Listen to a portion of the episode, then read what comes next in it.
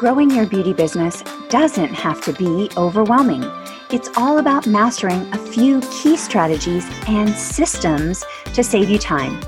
Welcome to Beauty Marketing Simplified, a podcast dedicated to helping you on your entrepreneurial journey. I'm your host, April Neese. I'm a permanent cosmetic artist that built my six figure business while only working three days a week and raising twin toddlers. I'm here to tell you it is possible for you too. With a background in spa marketing, it's my mission to help women worldwide get more profits while pursuing their passion and purpose. Let's transform your beauty business for more income and less stress starting right now. Okay, guys, welcome back to another episode of Beauty Marketing Simplified. And I'm here with another fabulous beauty boss. It's going to tell you about her adventures and her inspiration and all the twists and turns of growing her beauty business. And it's Jennifer Louise. Welcome.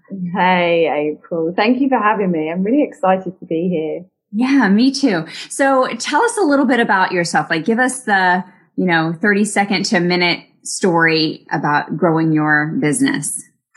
Okay, so I wear a few hats in business. Number one, and most importantly ever, I'm a mum to two children.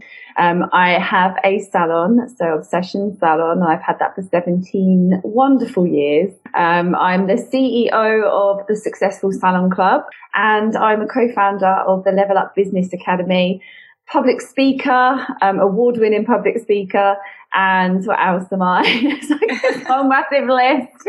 Oh, best selling international author in six countries, number one, lots and lots of stuff, lots of fun stuff. That's so exciting. So, how did you start? Well, okay. So, my journey actually began um, quite organically and naturally, really. So at the grand old age of 14, I decided that I was going down the wrong life path.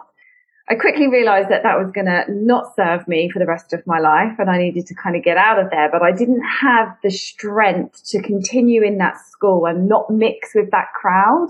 So I quit school as you do at the age of 14. um, and then I pretended. So I went out and got this Saturday job. I was like, Dad, I need a Saturday job. He's like, No, you don't. Wouldn't let me. So I pretended to take my sister out for the day. Walked every shop. I like, do you need somebody? Can I work for you? Bagged two jobs that day. One was chambermaiding. Felt like that was going to be really hard work. One was a hairdressing Saturday girl felt like that was going to be potentially easier. Um, boy, was I wrong. and so my career started the very next Saturday in this salon, not knowing what on earth I was doing. Quickly told them that I was 16 when I was only 14 and they put me through an apprenticeship. So the whole time I was supposed to be going to school, I was actually going to the college that was next door to my school. God knows how I got away with that for an entire year um, and started to do my NVQ, which is what we do in the UK. And um, yeah, and then a year later was found out, forced back into mainstream school. Um, however, the new school allowed me to just take less GCSEs and do my NVQ at the same time. So I owe my entire career to that headmaster who was just wonderful at allowing me to do that. Um, and that's where the journey began really. And this kind of obsession with just following my own path and knowing that I can do anything and everything. And not only was I a school dropout, I'm dyslexic. So everything was really hard. Um, but yeah, I just pushed through and the career began there. And then I worked, um, for a few salons, met a boss that was just crazy, crazy lady. Um, one minute really, really lovely and so kind and caring and nurturing then really weird and angry and screaming and shouting ah. and just like this multiple personality disorder, which made me think I hated hairdressing and I've made the wrong career um, choice. And so then ended up working in some bars and training as a door woman. and that was like a career change. And then I had my child and the partner, my the father of my children said, you know, no, no more working on the door. It's dangerous. Back into hairdressing. Um, and then that salon was up for sale, and I thought, geez, I'm going to lose my job. So I bought it, and that's where it all started. Wow. What a great adventure. And it's interesting because I bet you you took some of those parts to help, you know, with running the salon. When, so you were just you know, some pe- people start from the ground up in terms of like they're, they're getting, you know, the licensing for the shop or they're, you know, building out regulation for the shop. So you were really just kind of thrown straight into the fire. It wasn't really that slow build. What lessons did you have with, you know, it's hard to say like, you know, what you m- might have done differently. Um, but what lessons did you have from just going straight into you bought a shop that's already going? Yeah, so actually, what I was buying was myself, right? Because I was working in the shop and I tried very hard to get a different premises. I was like, okay, this salon's up for sale. I'm going to go do my own thing. And every premises I went to, I kept getting like knocked out and I'd laid money down and I was losing my savings very rapidly. So I think we'd done like, by this point, we'd done two premises laid down money, got solicitors involved, and then got knocked out of the game by somebody else. And I remember being just really like, oh, is this ever going to happen for me? I don't want to pay. I, think we paid like £30,000 for the salon, but ultimately I was paying for myself. And what, there was only two stylists, me and this other guy, and he was coming with me. So like I felt like I didn't want to pay. Um, for me, like it was ridiculous. Um, but in the end, I remember getting really upset with a lady that's got um, like a really cute little cafe next to the salon, and she said to me, "Just pay him the money. Like you're halting your career. Just get on with it." So I did. I paid him the money. I've never looked back ever. I've learned some massive lessons along the way, and there's been some amazing times, and there's been some really low times. But yeah, I think the thing for me, probably starting out, I suppose plan out exactly what you want and go for it. Like if you want to buy the shop that you're working in, then or buy the business that you're working in. Don't mess around trying to find something else. Just get on and do it and don't waste that time and that money elsewhere. Yeah, I think that's such a great point because we always think we're afraid we're going to make the wrong decision, first of all. So then we make no decision, which is absolutely the wrong decision, right? Like, you know, we take no action. We just kind of stay frozen. I say it's like the analysis paralysis, right? We just are frozen and trying to overanalyze the pros and the cons. And you never really know until you just do it.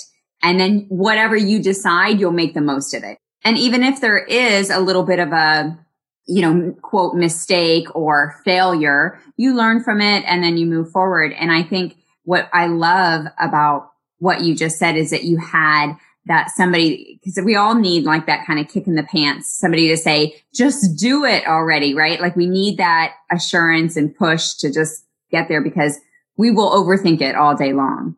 Yeah, I think we strive for perfection though, especially when it's something as massive as buying a business or buying a house or, you know, you're parting with a lot of cash and, you know, back then, £30,000 to me was a huge amount of money. I mean, we're talking nearly 20 years ago. And, you know, I was a young mum. We we owned our own home, but we didn't have a lot of cash, so that was a lot of money. And mm. I've come from nothing, and I think the thing is, like, I think because we always strive for that perfection, we just we hold ourselves back. And one of the things that one of my mentors always says to me is, Jennifer, perfection is poverty. Just do it.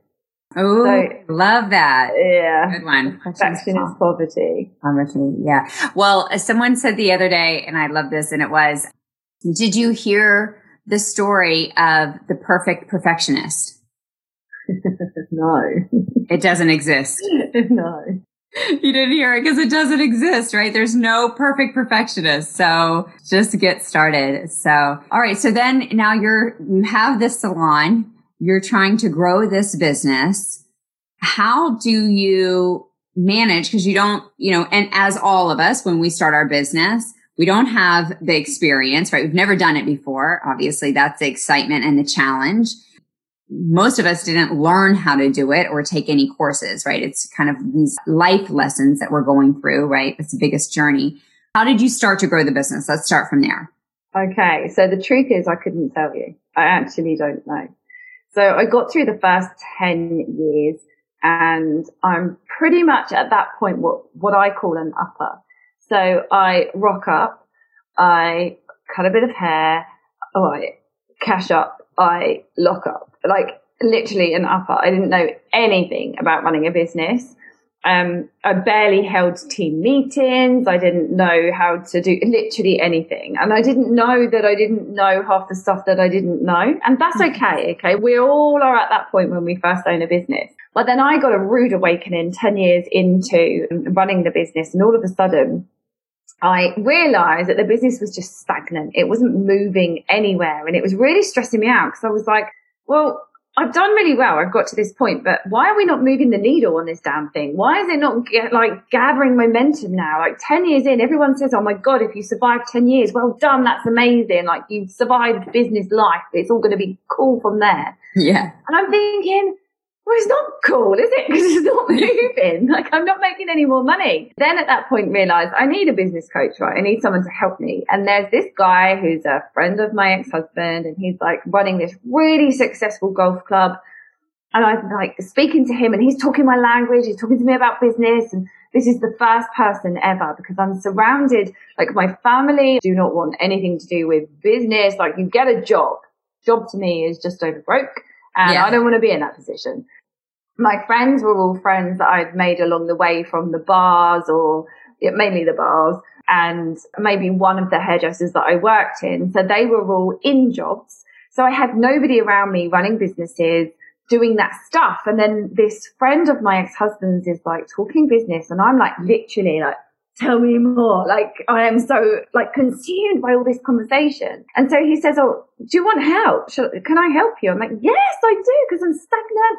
I really need help. Thank you. And so he comes into the business and he does this whole, hmm, hmm thing as he spends some time in the business and he's putting together this plan and he's like, right, this is what we're going to do. We're going to build this amazing loyalty scheme. We're going to reward the clients for keep coming back because I think we're losing clients at the third, fourth visit. So I'm listening to this going, okay, this guy really knows his stuff.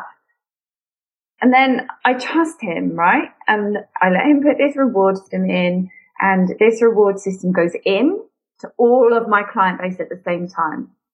What he didn't think about was planning out when they were going to hit the absolute jackpot with the big reward, which ended up being in December.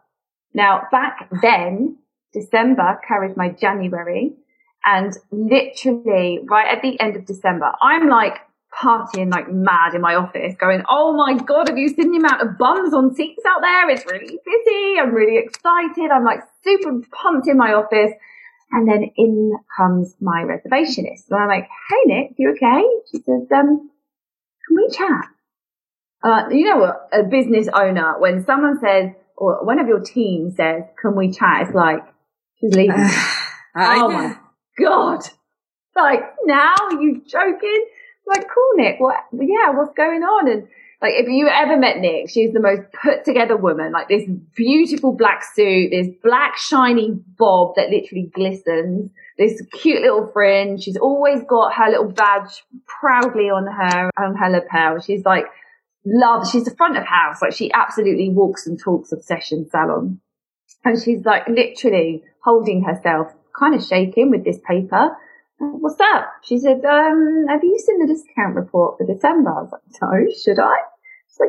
Yeah every single guest that's come through the door has had 50% off and there's not going to be enough money to pay January.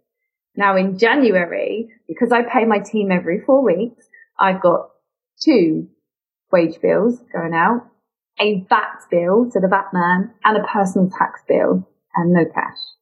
So I'm about to lose everything at this point. So I'm like, no, you've got to, you've got to be kidding me. You've got this wrong. And I'm on the phone to Rob. And of course, Rob's not answering the bloody phone because he's realized what's going to happen. And he's no longer taking my calls and he has disappeared off the face of the earth. so I'm in this mess on my own and I'm thinking, right, okay, my dad's really straight talking.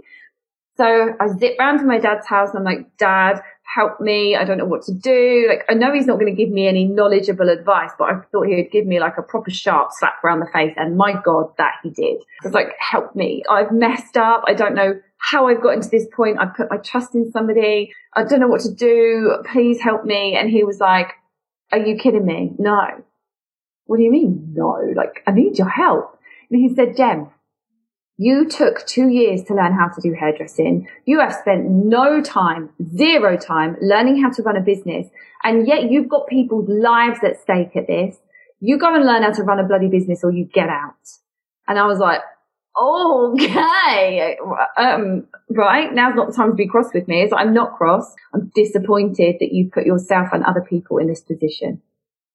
Right. Okay. Big girl pants go on and off I go. And I just became obsessed because he was right you know, I've not done any business training and yet I'm employing people. I'm paying their mortgages, their food bills, their family, and I don't actually know what I'm doing. And so that was it. That was like a red flag to a ball. I, every podcast I could consume, I was like on speed read. Every book, every seminar I could find. I just did absolutely anything and everything. I worked myself into the ground. Um, and I remember sitting in the salon at one point thinking, I've got to tell everybody that we're not going to be able to do this. I, I actually don't know what to do. And as I looked around the salon, I realized to myself, everyone in this salon is here because of that damn discount. They don't care about my brand. They're here because they're getting money off. I've got like this whole culture inside this business of like discount, discount, discount. And I remember sitting there thinking to myself, you know, thank you, God, for allowing me to have this epiphany right at the very moment where I'm going to close my business. So you can just tell me what I've done wrong. Amazing. Great. But the saving grace at that very moment that that moment came for me, the door swung open and I've got this really annoying like bibob thing that goes when everyone opens the door. And so my, it snapped my attention round. And I remember looking at this door and in literally, I mean, she didn't, but she did for me, floated like an angel, this woman. And she had this snowy white chin length bob with this little side fringe that graced the top of her eyebrow, this really long, expensive camel coat that literally just touched the top of her Jimmy Choo. And she floated over to the reception desk and she just booked up like a whole month's worth of appointments, weekly blow dries, cut and colours. And I was like, who is this woman? Well, this woman's name was Sue. And at that very moment in time, I was like, these are the people I don't want. That's the person I do want. That's the person that can afford the, the business that I want to have. And I need to change this business to serve that person. So Sue quickly became the biggest asset we own in business. And she was everything. So whatever we did in business was for her. We rebranded, we redecorated. The coffee that we serve is for Sue. The music that we play is for Sue. The way my team dress in the morning is for Sue. And she has literally become an asset within the salon. And she said, I mean, she doesn't know. She's still a client in my salon today. In fact, I spoke to her on the phone yesterday to rebook her appointment because we're in lockdown. Yeah. So she's like the first person that I ring, like, do you want in? Like, when do you want? You can have whatever you want. And then, yeah, she saved that business and saved everything for everyone. But one day I will tell her. yeah. yeah. And she's actually what the book's about. So. That is amazing. And I'd love how you brought that story to life. Like I could really visualize it. I could see it. That's so good. And so when you're thinking about so that the big obvious, maybe not so obvious, so maybe I should say, point of that is not only no business, but also your client avatar of who are you wanting to come into your business? Like who do you want to be your ideal client? We call it your very best client, right? And so and I think it's funny because we've all done those exercises of who is your ideal client and we think about it, but then very few things change to attract that client. So I love that you said the coffee we serve is going to change. Like not only the, the external, not only the look, but the overall, everything is changing about how you serve Sue. Yeah. I mean, I stalked her for 12 weeks, literally. So every time she was in the salon, I was asking her loads of questions like, Oh, it's my stepmom's birthday. Where would you buy some really nice jewelry? And where would you buy some really nice makeup? And where do you buy your groceries?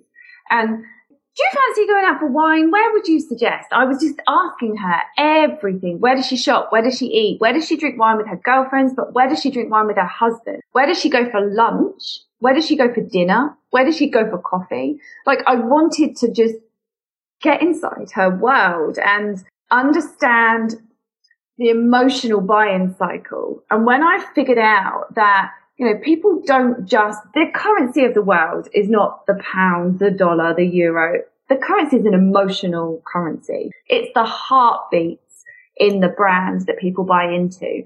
And so the whole business and what I coach my clients is buying into your brand. You want clients that that buy into the brand and that we tip into becoming raving fans because then the business grows quicker because the ideal clients are helping you like a little mini army of marketers all around you, growing that business with you. And it's so easy to then grow, scale and expand. But if you don't do that work in the beginning and really understand who that ideal client is, me for those 10 years, let me just say, had no clue.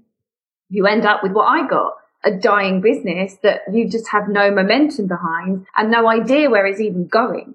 So I do believe that your biggest asset in anyone's business is the ideal client. And that's why I go really deep in my training, really deep layers, understanding her, peeling back the emotions, you know, not only where does she shop and what car does she drive or where does she live or does she own her own home? They're all the things that most coaches teach you, but I'm looking at the stuff, you know, underneath the layers. What's the emotion? What's the pain? What is she saying to herself in the mirror when she gets up in the morning and life's not so rosy for her? What's the BS running around in her head? And by BS, I'm talking belief systems. What's the limiting belief around her hair that she's been told by all those other stylists that didn't get it right so that we get it right? It's all those layers that you need to really peel back. And when you do that and you get that right, oh my goodness. I've got clients that drive for over an hour and a half just to come and get a haircut in my business because they've seen a post on Instagram that's spoken directly to them because it's meant to speak directly to them. I don't talk to anybody else. Does it mean that that's the only person, the only type of client I collect inside my business?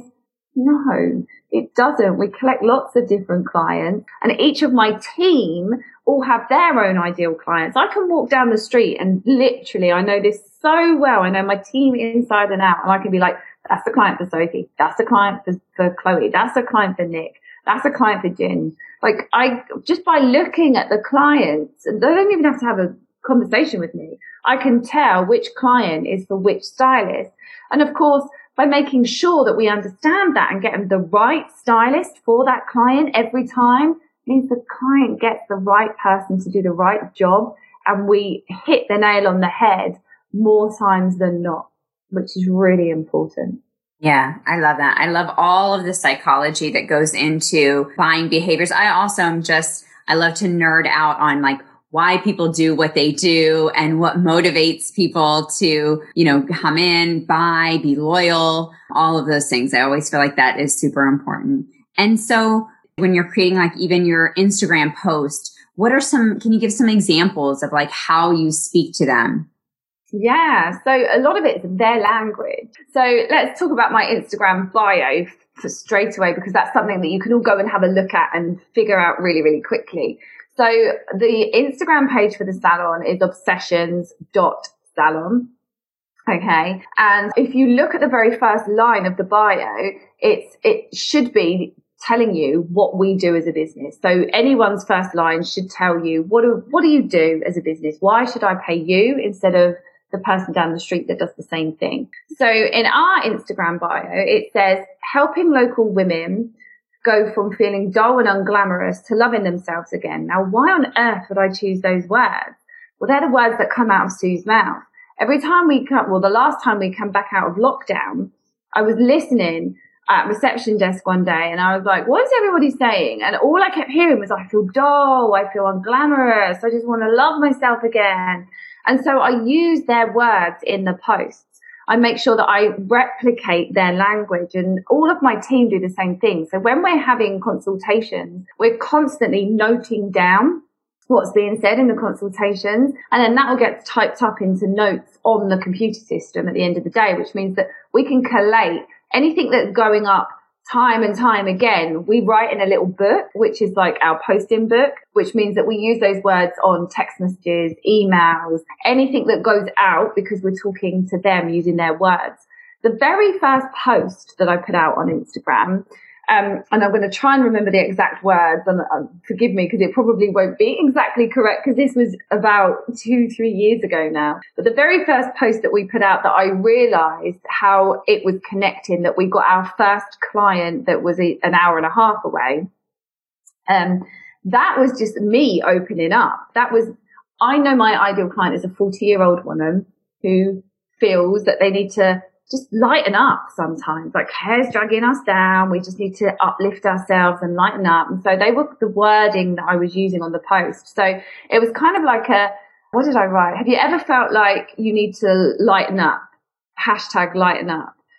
And then I was just speaking to, yeah, me too. Believe it or not, even though I own a salon, sometimes I still feel like I need to lighten up too. Um, and then I spoke about uh, me, a conversation that I had with one of my team. You know, I had really long, dark hair. I've always got bright red, red nails, red lips, red bottom soles. That's what I'm known for. And I was giving this crap over that I couldn't cut my hair and go slightly lighter because that's not what everybody expects from me. And uh, so I dialogued the conversation of my team saying, you know, that's rubbish. Get in the chair. Um, dialogue that it took two hours because I didn't want people thinking, you know, it's just going to be a five minute job. I just spoke to the guest, the client in the language that they needed to hear and answered all the pre-opposing objective questions. So all the things that were, all the questions that would be running around our head. Well, how long does it take? Probably won't have the time for that. Oh, I won't buy. I answered it. Or how much is it? I probably won't be able to afford that. I answered it. Um, what, what did she have done? I don't get it. Rather than say, oh, she's, Jen's had a, a balayage and some pieces were in foil and some pieces weren't. We simply just put, we just lightened the hair up with a few panels. That's enough for somebody to go, that's what I want. I want a few panels. And then we started getting these women coming and going, I want this, please. And I'm like, okay, where did you find us? Instagram. Oh, okay. Where do you live? Bluewater and Essex and London. And I'm like, that's miles away. Like London's two hours away. How, how why are you here? Well, because that, that post spoke to me. And so that was the first time that I really realized the power of not only did we know our ideal client and locally we had dominated that, but now local didn't mean local anymore because we're now dominating it on Instagram, which is like, what's local on Instagram? Hour and a half, two hours, people are driving down, having a haircut and having to drive back again. That's phenomenal. Yeah. Were they sharing that post or were they finding it in Explorer? How do you think it came into their world? I think it was going into their Explorer. Um, well, I, I know that it was going into their Explorer. So they were stumbling upon it. They'd never seen or heard of us. One of the ladies that I was speaking to, she generally shops like her eyebrows, everything is all in like Knightsbridge in London, which is like where Harrods is. And I was like, you know, you just think, why are you here? We're in Ramsgate. She said, well, such a beautiful salon. You look like a London salon. Of course it looks like a London salon. Sue's moved to Ramsgate from London, so I had to make it look like a London salon. So it's got that expensive, beautiful feel to it. Um, we're more expensive than some salons in London. Well, most salons in London. We're a very, very expensive um, salon, but I think that adds to it because I knew that Sue shopped in expensive places and liked expensive things. Um, even down to the paint that's on the wall. It's all Farrow and Ball, which is like a really exquisite paint that I know all my ideal clients use. Um, and they all like to come in and guess the shades. They all get it right. That's really strange. And they all have really weird names like elephant tusk and some really strange names. But yeah, it, it's just connecting on that deeper level. Yeah. And what would you say to the beauty professional that's thinking, oh, well, I don't have the budget to be that high end salon, right? And I totally agree with you that, you know, when you have a certain standard, you're going to attract a certain type of clientele and clients will spend more money and really that type of client doesn't like a discount. The client that wants an elegant experience, the client that wants a higher standard, they really don't want the discount. They really like to feel that they are getting pampered. They like to feel that they are spending top dollar. I've even had clients that have said to me, I'll pay you double what you charge um, because they like to know that they're getting in when they can get in and they like to have this certain standard. And so it's different. It's an opposite kind of mindset shift from what a lot of beauty business owners think, oh, I just need to discount my prices and that will attract the clients. And actually that doesn't attract a, you know, a higher clientele that is ready to pay premium prices. No, it doesn't. And so I'm going to answer the first question and then move into the second part of that. The yeah. first thing is how do you start that off? Well, it's small steps, it's baby steps. So a massive lick of paint and a declutter, making sure that it's absolutely spotless, laying on the couch, laying face down on the couch, then putting those tiny little tweaks in, like when you've got your head through the couch, having like that wooden bowl with floating candles and floating flowers and oils in there. When the facial's on um, and the mask is taking, not running out the room to go and check your phone, doing a foot massage or a hand massage or something just to make it that extra bit and then putting your prices up so that you then can afford to do the refit because those prices need to go up. And speaking to the whole discount thing, one of my friends come running upstairs so excited and she was like, I booked us all this treat and really lovely surprise. Downstairs is this beautiful woman and she's going to give us all a facial. And I'm thinking, that's an hour out of my time that I don't have but I'm going to go with it. So I went downstairs and had this facial and this woman was a lovely, bless her. She was so sweet and she was so happy that like she wasn't earning very much money and she was so happy that three of us were all paying her, but she was so happy that she discounted it. So she gave this phenomenal service and it was really, really good. My face felt amazing afterwards. I was just like, this is so, so cool. And she talked me through everything that she was doing. Now I am your best client. I don't know much about beauty care. I, I, bet, I mean, look at my face. I can barely put the makeup on. And so if you do my facial and you tell me like, I've used this on you and this on you, I'm buying the whole thing. Like, cause I don't have the time or the knowledge to figure this stuff out myself. So I'm like, I'm buying everything. Just as she finished telling me before I got, I'll buy everything out of my mouth, she went, so would really love to rebook you. And I'm like, yeah, sure. I really, really enjoyed it. And she said, so I did like this massive discount for you today. And I've done it at 45, uh, no, it wasn't 45 pounds. It was 35 pounds. And so the facial was actually worth 45 pounds or 55 pounds, whatever it was. Um, but I've done it for a massive discount for you today, just that you can try it. And in my head, I'm like, well, it's not worth 45 pounds to me now because you've just done it for 25, 30, whatever it was. I think it was 35 quid. But you've just done it for 35 pounds and now it's not worth 45 pounds to me. And surely if these products are as good as you're saying, they're expensive products. So you need to be charging the price, right? So now I'm doubting the products and I actually left without rebooking or buying any products for the first time in my entire life. And I share that with you because, you know, I think when we're in an industry, especially in the hairdressing industry, if you say to my girls, you're not very busy in two weeks, what are you going to do about it? You need to figure that out and come to me with three solutions. I guarantee they'll come back with, can I do a discount? That's the first thing that comes out of their mouth. Even though we do not discount a single thing in the salon, I still have to have that conversation because I think the industry doesn't know its worth and doesn't doesn't charge its worth half of the time. So I, still having to have that conversation like 17 years down the line when we've ne- we just don't do discounts. Since that day, we just never do them. And I think the beauty industry is the same.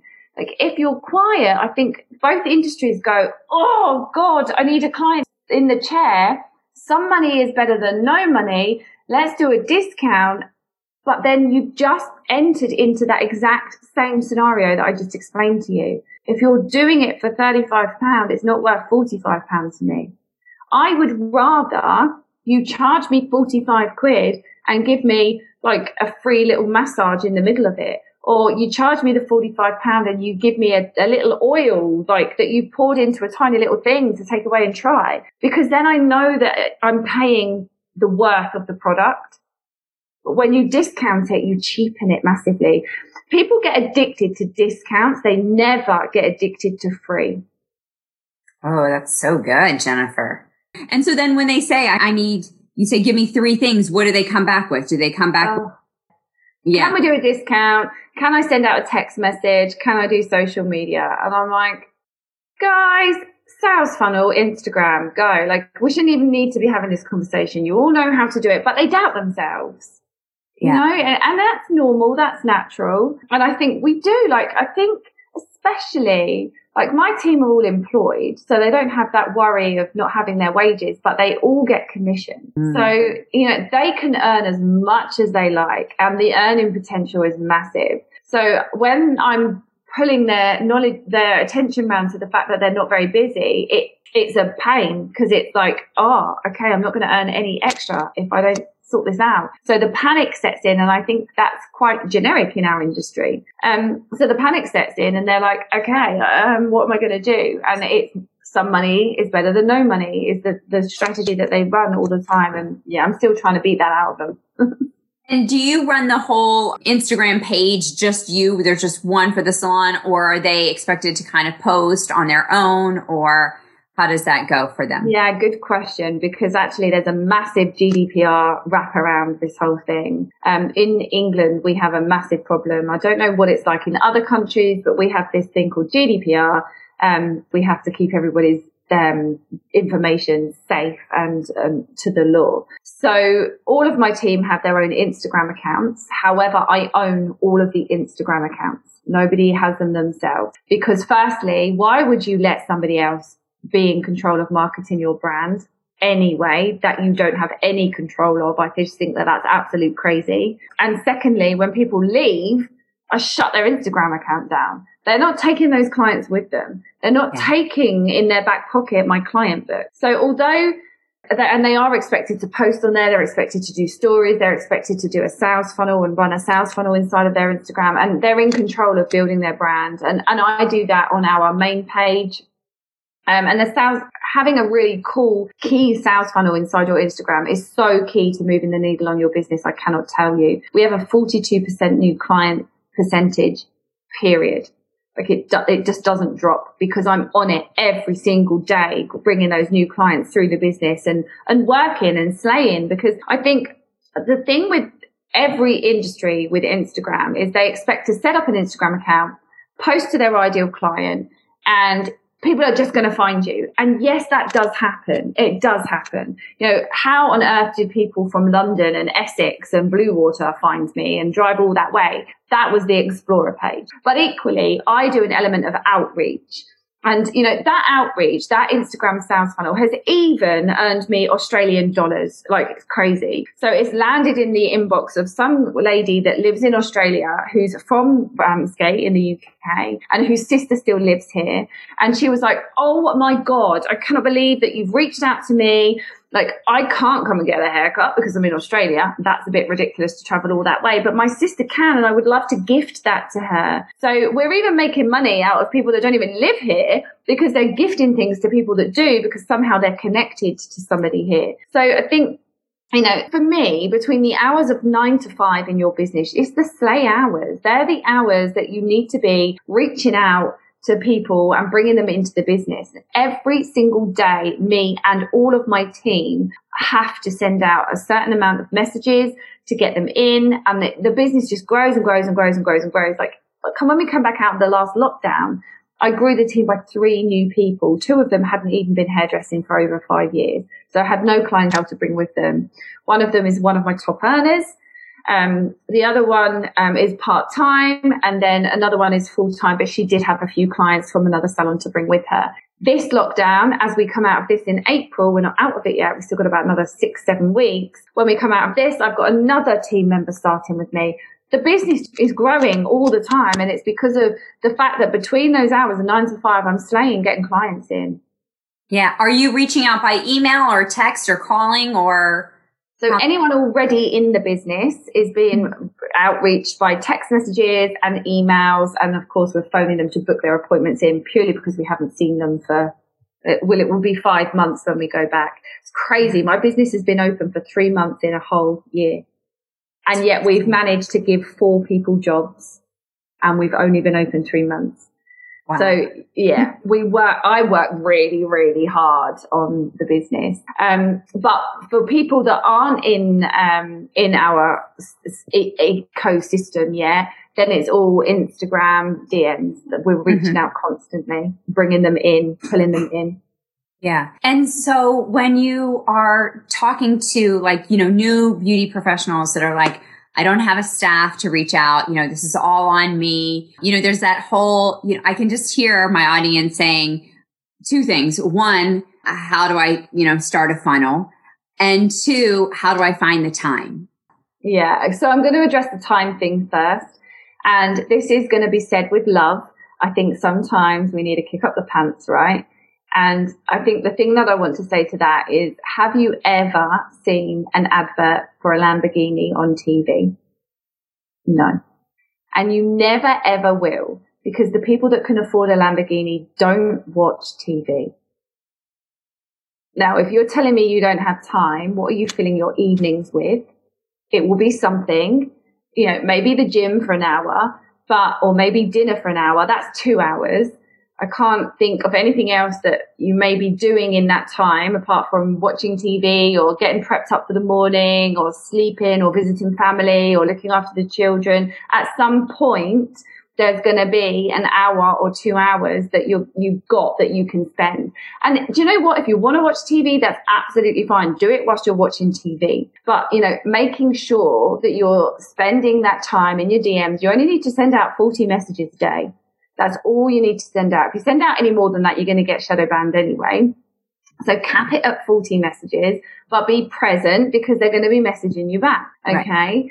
So make sure that you're you're present and you're there. You're, you're putting out good content and you're reaching out every single day. Now, it roughly takes about 45 minutes to reach out to 40 people.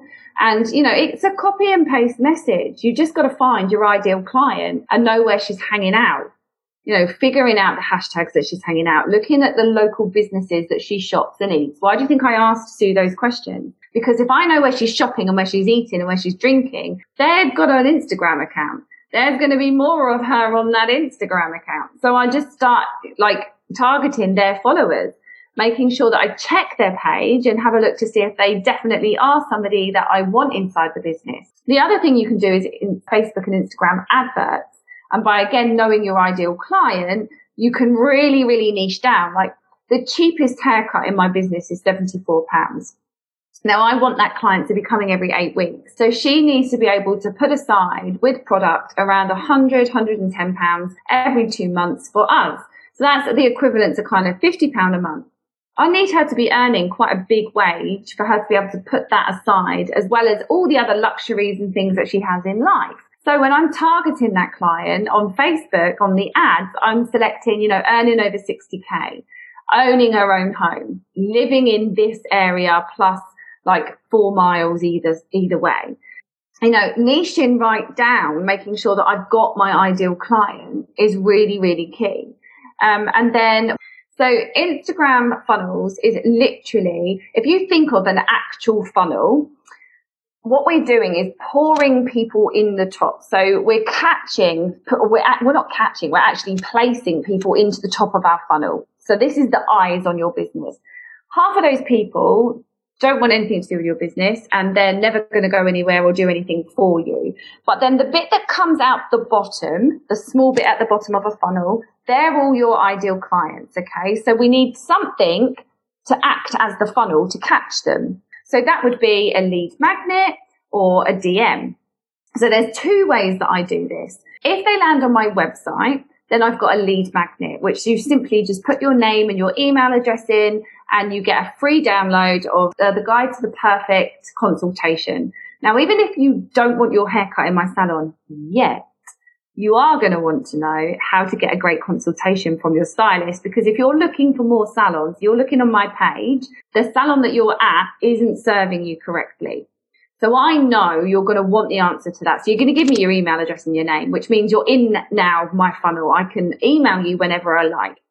So that's the email way that we collect them. The way on Instagram that we collect them is we have this really cool message, which you have to figure out, first of all, you know, it, this is a sales copy and you only get so many characters in a message. So you need to be really, really clever in how you type this out. I type it out on notes and then copy and paste it and I send it to my daughter gets so many messages like what on earth is this? I'm just trying to see if it sends. Just ignore it. um, so we type that out and then it's got a link to a web page which just deepens it. So it's like it's all about um, the salon and we've created this hashtag called hashtag my hair smile and it's all about putting the smile back on local women's faces. There's no discount. I'm inviting you in for a full price cut and finish. I'm not giving you anything. I'm giving you what everybody else is getting but if you book it through this funnel and you say you message me back and go yes i want it then i'm going to give you a free conditioning treatment which takes me no time no money but you're going to get something that your hair's really going to need. So I just talk through this and then I handle on the website page because I can't do a good sales page in an Instagram message. There's not enough space. So I move them over onto a website page where I handle the pre-objections and we literally call them like the seven sins. So it's the seven things that people say why they can't come. Oh, well, I feel like I'm cheating on my hairdresser. Oh, I just feel like I'm starting again because then I've got to tell somebody else all about my hair and still not get the hair that I want. So we just pre-handle all the objections and they just buy in. It's such a clever sales copy and it really explains who we are and what we do really, really well. So yeah, and that equates to full 42% new clients every single month. I love that. I love how you had the steps for it. I love how you laid that out and there's really like no excuses, right? Because you figured it out. I mean, we going back to the beginning, you know, you ha- you didn't know how to do this. I always say it's just like we weren't born knowing how to walk and we figured that out or drive a car and we figured that out. Like we can do complex things and it's really not that complex. I'm just speaking to like what, you know, our, our audience is usually thinking like that sounds, you know, crazy, even though we've talked about these things before, but they, the seven deadly sins, the objections, we also have those in our own business, like our self limiting beliefs on why we can't do it. And so kind of overcoming your own self talk is really key there. And so then when the, I also love that I just wanted to add that you have the value boost, right? Because that's what an exchange of currency is, right? It's always, you know, an exchange of values, right? And an exchange of you value my skills and then, you know, we're going to exchange the currency, you know, and value that. So I love that, that you do the extra deep conditioning, which many beauty professionals can think of something that they offer and a way that they can just, you know, add that little boost, add that extra value that's really going to make a big difference for the client. Was there a time that you know, overcame, obviously you've overcome a lot of things. You can't run a business for 17 years and not overcome something, but was there a big lesson in that? Like that you were like, you know, this life lesson was one of the most valuable lessons or anything that you would tell your younger self that you wish you would have known? Yeah, I think the Sue thing was really, really powerful. And when I figured that out, eh, there was no stopping me. The business just grew and grew and grew and grew and grew and grew and it's still growing. And it's like, you know, for anyone that isn't showing up as the face of the business, you really, really need to, because when that business gets rocked, and please don't be naive to think that you're going to have a plain sail and that it's never going to be rocked because it's like running a business is literally like a roller coaster. Um, when that business gets rocked, it's you that they want to see. It's you that they want to know that everything's okay. Um, and so showing up as the face of that business now was the best thing I ever did. So she left. So now I've got three people leaving in the same week and I fly out to South Africa. So there's four out of the business. That business took more money in those four weeks than it's ever taken. Like the team that were left behind literally just went, like, we're in this together. We're not letting Jen down. I don't care what's happening. We are crushing this. We are making this work. And they absolutely rocked it. Those four weeks are the highest four weeks takings we've ever had. there was four of us gone and it really shows you, right? It really, you know, we have these preconceived ideas. I know so many of my students have said, even with COVID and lockdown, four months, they made the same amount of money when they came, you know, for the year. And it just shows you like really what you're capable of, right? At, you know, in these moments where you just think this is going to be devastating. Um, now, not all, you know, for some people, it has been devastating, but, you know, and especially I'm in California. So California, we had eight months of lockdown last year and then about a month and a half the beginning of this year we're finally starting to open up but yeah it's been crazy um, so yeah so many good nuggets in that story that you were just telling and i wanted to pull out this one that i just thought of and that is putting your business all on one thing, like never really, you know, whether that is, you know, putting all of your eggs in one basket, as they say, right? And not relying on just Instagram because, you know, we've heard, I don't know about you, but I've heard about more people getting their accounts shut down, you know, more than ever for random things. Like they're, they're following the rules. It's just there's weird things happening there. So, it, you know, and that's why you're saying you have the email and you, you're pulling them off those platforms because we don't own those platforms and just never having everything relying on one thing because it's too much pressure and it could crash. Yeah, 100%. And I learned that lesson a, a, very long time ago with Facebook. The beginning of the business was run through Facebook. Like, do you remember back in the days when you put a post out and 100% of the people saw the post? Like, it yes. was crazy good. Like, I was spending all night a laptop on my lap. My husband was like, "Will you stop that clicking clacking?" I'm like, "I'm booking appointments, babe. So this is really running good." and I was just like all night long, just like booking appointments, booking appointments, and then then that got shut down. I lost my page, and I was like. Are you kidding me? What am I going to do now? So I have learned that was another lovely lesson. So, like I say, like, it's roller coasters, isn't it? It's like, God, is so true. Firefighting. Yeah, yeah, absolutely. But I love everything that you have really touched on and even gone deep in. Um, so many lessons here for the audience. So thank you so much. I have a final question, but before we do that, tell us where they can find you, all of the socials, all of the ways they can connect with you. Okay. So in Instagram, this pains me every time I say it. My name is Jennifer Louise, but the L in Louise is a number one because somebody who is not even using the account owns Jennifer Louise and it drives me nuts. I send her messages literally weekly, like, I really want this name. Can I please have it? And now I'm just like, actually, tell me what? I'm just going to deal with the fact that it's a one and it's not a true L. Well, so, you, that, that's just, you are the number one. Yeah. Give it that way. Like you should actually own it like Jennifer Louise, the number one. The one. The one. I love that. I'm taking that because that's yeah. making me feel so much better. yeah.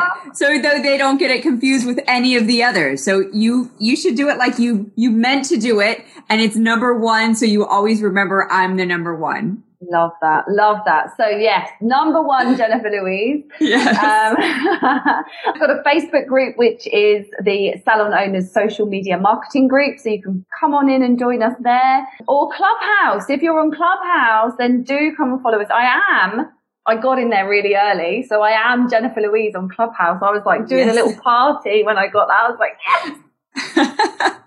I love that. That's so awesome. Yeah, the clubhouse. And that's actually how we met through a clubhouse um, room, I believe. And yes, it was. I mean, I, I just love that this, you know, we have, um, we have a, a club, myself and um, two others. It's called the PMU Club, um, which is Permanent Makeup Club, which is a lot of our audience.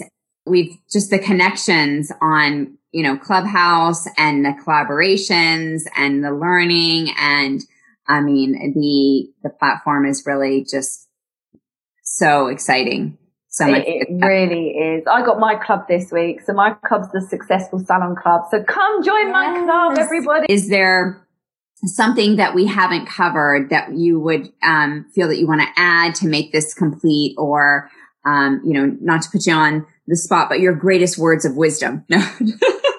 Anything that you would like to pass on? Yeah, I think I want to hammer in the Sue thing. I think the secret to growing your business is finding your Sue. as I explained earlier, when you really honestly know that client and, and you know yourself. So I think the first thing you need to do is figure out your identity. Who are you? Why should I pay you to do the thing that you do opposed to the person up the road that's doing the same thing? Get that hashed out, get that written down, get that in you, living and breathing. So whenever anyone says, Oh, hi, um, what do you do? You're like, bam, and there it is in like clear, crystal clear clarity of a sentence, what you do, and you feel good about it and you own it. Knowing your identity, then knowing your ideal client so that you can consistently connect with the right people to grow your business. Then understanding your core values and beliefs. That's the layering up for Sue. So she knows who you are because you know who you are. You know who she is. And now she knows what you stand for because you're consistently communicating your core values and beliefs. And that's the why, really digging deep. Why? Why do you use the products that you use? You know, asking that question, well, because they're not used on animals. Why is it important that they're not used on animals? Because I hate animal cruelty. Well, why do you hate animal cruelty? Because it makes me feel really bad. Or why does it make you feel really bad? And just keep asking and asking and asking. And eventually you get to the real core thing that that core value and belief is about. And then you know yourself and then you know your business.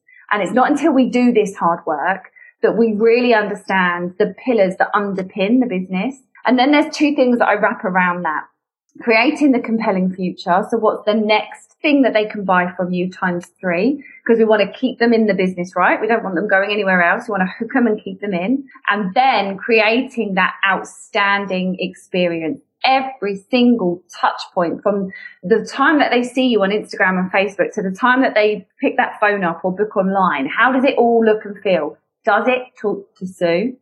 Every single point when they come in and hit reception, when they're having their hair washed, when they're having their treatment put on, when they're having their hair cut, when we're teaching them how to blow dry it, when they're back at reception and going out, when the text message is hitting them to ask them to write a review. Does all of it speak to Sue? At that very point, that's when you turn your ideal client into a raving fan. And that's when the business starts to explode. I love that. I feel like I know Sue through you right? Like, you know what I mean? Like, I feel like if I was to walk into your salon, obsession, it was yeah. obsession, right? That if Sue was there, I would be like, this is Sue. Yeah. I would totally see her. I have a Sue. She's not, her name's not Sue. I have one in my business, both businesses. And I did that a long time ago as well, the ideal client. And, and it was super powerful for me as well. And just knowing well, and what's so interesting about when you know who you, like you said before, when you know who you want to serve, you know then who you don't want to serve. And it also is also what you won't tolerate, right? Because a lot of times we tolerate. So it's like, oh, yes, this one, but you're tolerating all of this right here, right? And, and you get what you tolerate really. Um, so Jennifer, it was so wonderful talking with you. I know my audience is going to um, love this. They're going to hit rewind. And so, guys, I'm going to have you, if you're hearing this, uh, take a screenshot listening to the podcast and put it up on social. And you can tag Jennifer Louise with number one. Now you know how to do it. I think we'll all remember that as well. And tag us both and let us know that you enjoyed this episode. So that's it for now. And we'll talk to you on another episode down the road. Bye bye. Thank you for listening to another episode of the Beauty Marketing Simplified podcast. And if you enjoyed today's episode, we would love to hear from you. Make sure you subscribe, download, and also leave us a review. Let us know any topics that you would like to hear about, and also definitely refer it to a friend. Thank you again for joining us. Uh, I'm signing off. This is April with Grit and Grace, hugs and high fives. See you next week.